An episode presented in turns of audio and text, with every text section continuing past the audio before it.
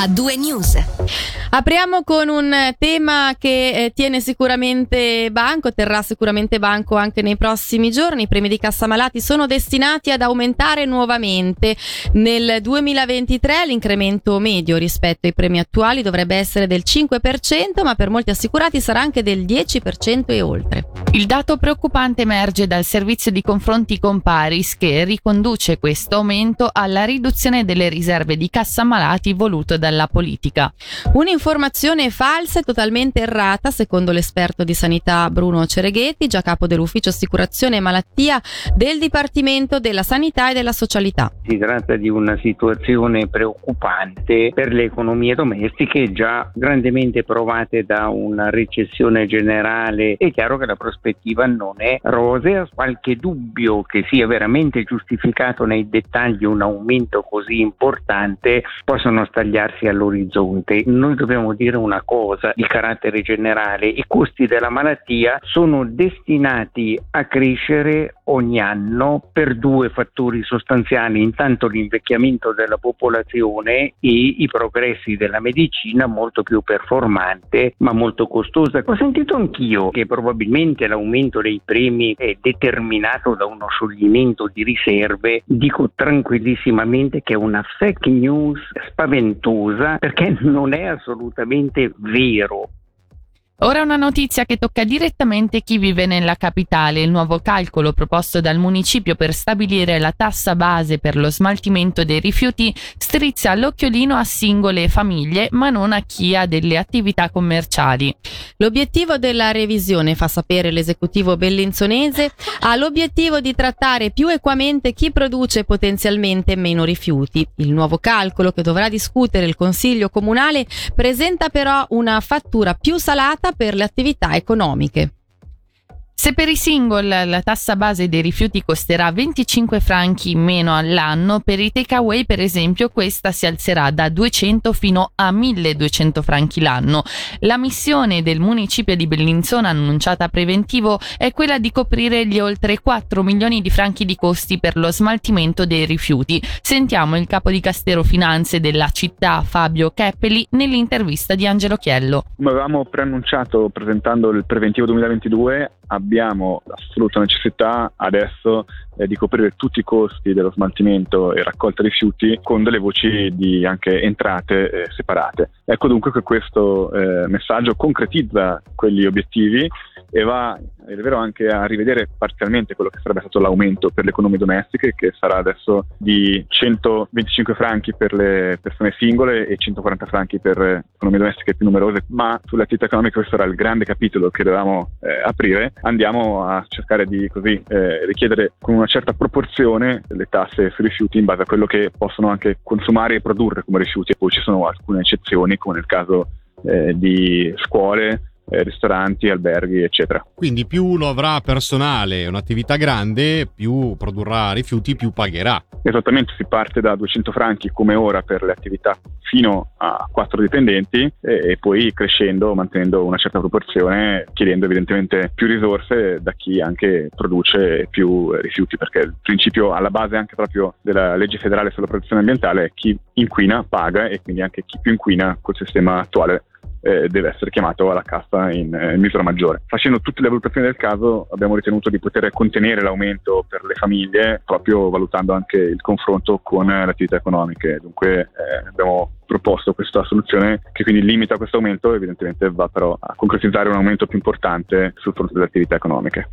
Nel frattempo, come riporta la Regione, gli esercenti della capitale si dicono già contrari. Il presidente Luca Merlo ha affermato che se le cifre presentate oggi rimarranno invariate, il ricorso è praticamente certo. Ci spostiamo a Locarno dove si vuole decarbonizzare il trasporto pubblico su gomma entro il 2030. È l'obiettivo delle FART che questa mattina hanno presentato nel dettaglio la loro strategia, un progetto che si è concretizzato nel 2019 innanzitutto in uno studio di fattibilità commissionato alla SUPSI. Lo sguardo ora è rivolto al 2024 quando verranno gradualmente introdotti dei veicoli a zero emissioni insieme alla messa in servizio della nuova officina rimessa FART di Riazzino. Sei anni quindi entro il 2030 in cui si dovrà poi decidere il tipo di trazione definitivo, l'eventuale bisogno di infrastrutture fino alla messa in esercizio finale. Questa mattina è stato presentato anche l'Ibus Man, un bus totalmente elettrico che viaggerà sulle strade del Locarnese fino al 13 di maggio. Una sfida quella della riduzione a zero delle emissioni che non, però, che non è però esente dai problemi, come ci ha spiegato Paolo Caroni, presidente del CDA. Per le FART è molto importante questo perché noi abbiamo un obiettivo, la decarbonizzazione del trasporto pubblico del Locarnese in collaborazione col cantone e con altre compagnie di trasporto. Stiamo pianificando e valutando con obiettivo 2030 come riuscire, perché ci sono tutti dei problemi, comunque degli ostacoli a livello di passaggio a una nuova trazione che devono essere risolti nel tempo. Dovesse funzionare tutto liscio, diciamo, poi concretamente per chi usufruirà di questi bus, di questi servizi, ci sono delle conseguenze, per esempio, non so se si può già dire a livello di prezzo, a livello di orari. Ma eh, evidentemente è un po' prematuro per poter eh, parlare parlare di questo, l'obiettivo evidentemente è fornire lo stesso servizio, la stessa qualità allo stesso prezzo possibilmente. Ha parlato di ostacoli e di difficoltà, quali sono un po' le principali? La differenza tra la trazione tra eh, un motore diesel, per esempio Euro 6, quelli che vengono utilizzati adesso, e un motore elettrico, per esempio, è la durata, la, la carica e quindi è quanto può girare un bus elettrico, il tempo necessario per la ricarica, quindi l'infrastruttura anche per la ricarica. Ci sono tutte queste questioni che però, eh, grazie all'evoluzione della tecnologia, eh, migliorano praticamente di anno in anno. È anche una questione di costi perché perché al momento un bus elettrico costa di più di un bus eh, diesel Euro 6. Per quello che noi abbiamo fatto allestire due o tre anni fa uno studio dalla SUPSI per valutare e per programmare questo passaggio con obiettivo appunto 2030. Presente questa mattina anche il direttore del Dipartimento del Territorio Claudio Zali che ha evidenziato l'attenzione e anche gli sforzi del cantone in ottica di sostenibilità della mobilità pubblica in Ticino. Vedere un, un, auto articolato che si muove a emissioni zero e può trasportare molte persone è confortante per il nostro ambiente. Il Cantone ha chiesto alle varie aziende di creare un gruppo di lavoro, di scambiarsi le, le, le esperienze in vista proprio dell'elettrificazione dell'intero parco veicoli delle, delle, nostre aziende di trasporto pubblico, cosa che loro hanno fatto e adesso c'è una specie di piccola competizione. Vedremo chi arriverà per primo a, a mettere in, in, esercizio effettivo e duraturo un, un veicolo elettrico. Il Cantone sostiene sostiene. Ci rendiamo conto che potranno esserci dei maggiori costi per le linee, ma credo che questo aspetto possa essere superato a fronte di una iniziativa che veramente ci sentiamo di sostenere. Per quanto riguarda la sostenibilità del trasporto in generale, il Ticino come è messo rispetto agli altri cantoni? Ma io credo che in Ticino si faccia tanto. Abbiamo una situazione di partenza non vantaggiosa con un territorio difficile e quindi di conseguenza un'alta motorizzazione dei nostri cittadini. Affluiscono anche tantissimi utenti transfrontalieri tutti i giorni, quindi la situazione non è facile come partenza, ma ci stiamo muovendo bene mi sento di dire su più ambiti eh, per rendere il trasporto su strada meno invasivo per i cittadini, quindi più silenzioso con la posa di, di asfalti di ultima generazione, meno inquinante, promuovendo l'introduzione di veicoli elettrici, quindi a tutti i livelli davvero stiamo cercando di mitigare gli effetti negativi del traffico. Cambiamo tema, il vertice sull'Ucraina previsto a Lugano il 4 e 5 luglio sta prendendo forma, lo ha confermato mercoledì il Consiglio federale. I lavori di preparazione in un clima di incertezza procedono con i partner ucraini, ha affermato il portavoce del governo André Simonazzi, come riportato dalla RSI. Le domande legate alla sicurezza e a chi partecipa parteciperà a questo vertice, ha aggiunto Simonazzi, sono ancora però premature. Restiamo in tema di Ucraina perché sono oltre 2500 le persone accolte in Ticino dall'inizio della guerra. Per migliorare l'informazione a loro destinata sui servizi e sulle risorse a disposizione, il cantone ha attivato una pagina web www.t.ch/ucraina sempre aggiornata che ora è consultabile anche in lingua ucraina. A complemento della pagina web è stato inoltre creato un canale bilingue sul servizio di messaggistica Telegram. La helpline telefonica cantonale 0800 194 194 risponderà anche alle domande e potrà fornire una puntuale consulenza in lingua ucraina.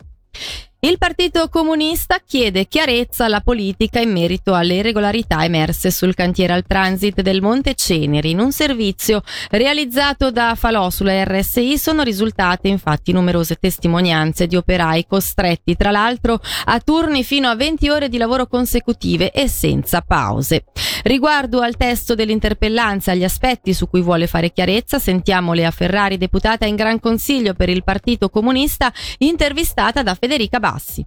Sulla eh, fase investigativa di polizia che compete comunque al Dipartimento delle istituzioni, quindi cosa è stato rilevato dalla polizia e eh, quali sono le priorità che si dà il Ministero Pubblico nell'ambito del diritto del lavoro e secondo noi deve essere una priorità massima. Ci sono tutta una serie di dati, oltre testimonianze anche di ex dipendenti che vedevano gli operai fare dei turni esageratamente lunghi, insomma ci pare che eh, tutto sia sul tavolo, così come il fatto che questa ditta eh, in un cantiere di rilevanza internazionale come quello di Altransit al Cenere sia già nota alla giustizia in Danimarca, sia anche nota alla commissione antimafia distrettuale di Milano e quindi in tre anni e mezzo penso che dovevamo poter eh, raggiungere degli obiettivi maggiori le nostre domande al governo non possono entrare nel merito della procedura giudiziaria in corso. Ciò nonostante ci sembra molto strano che un rapporto di polizia su un incidente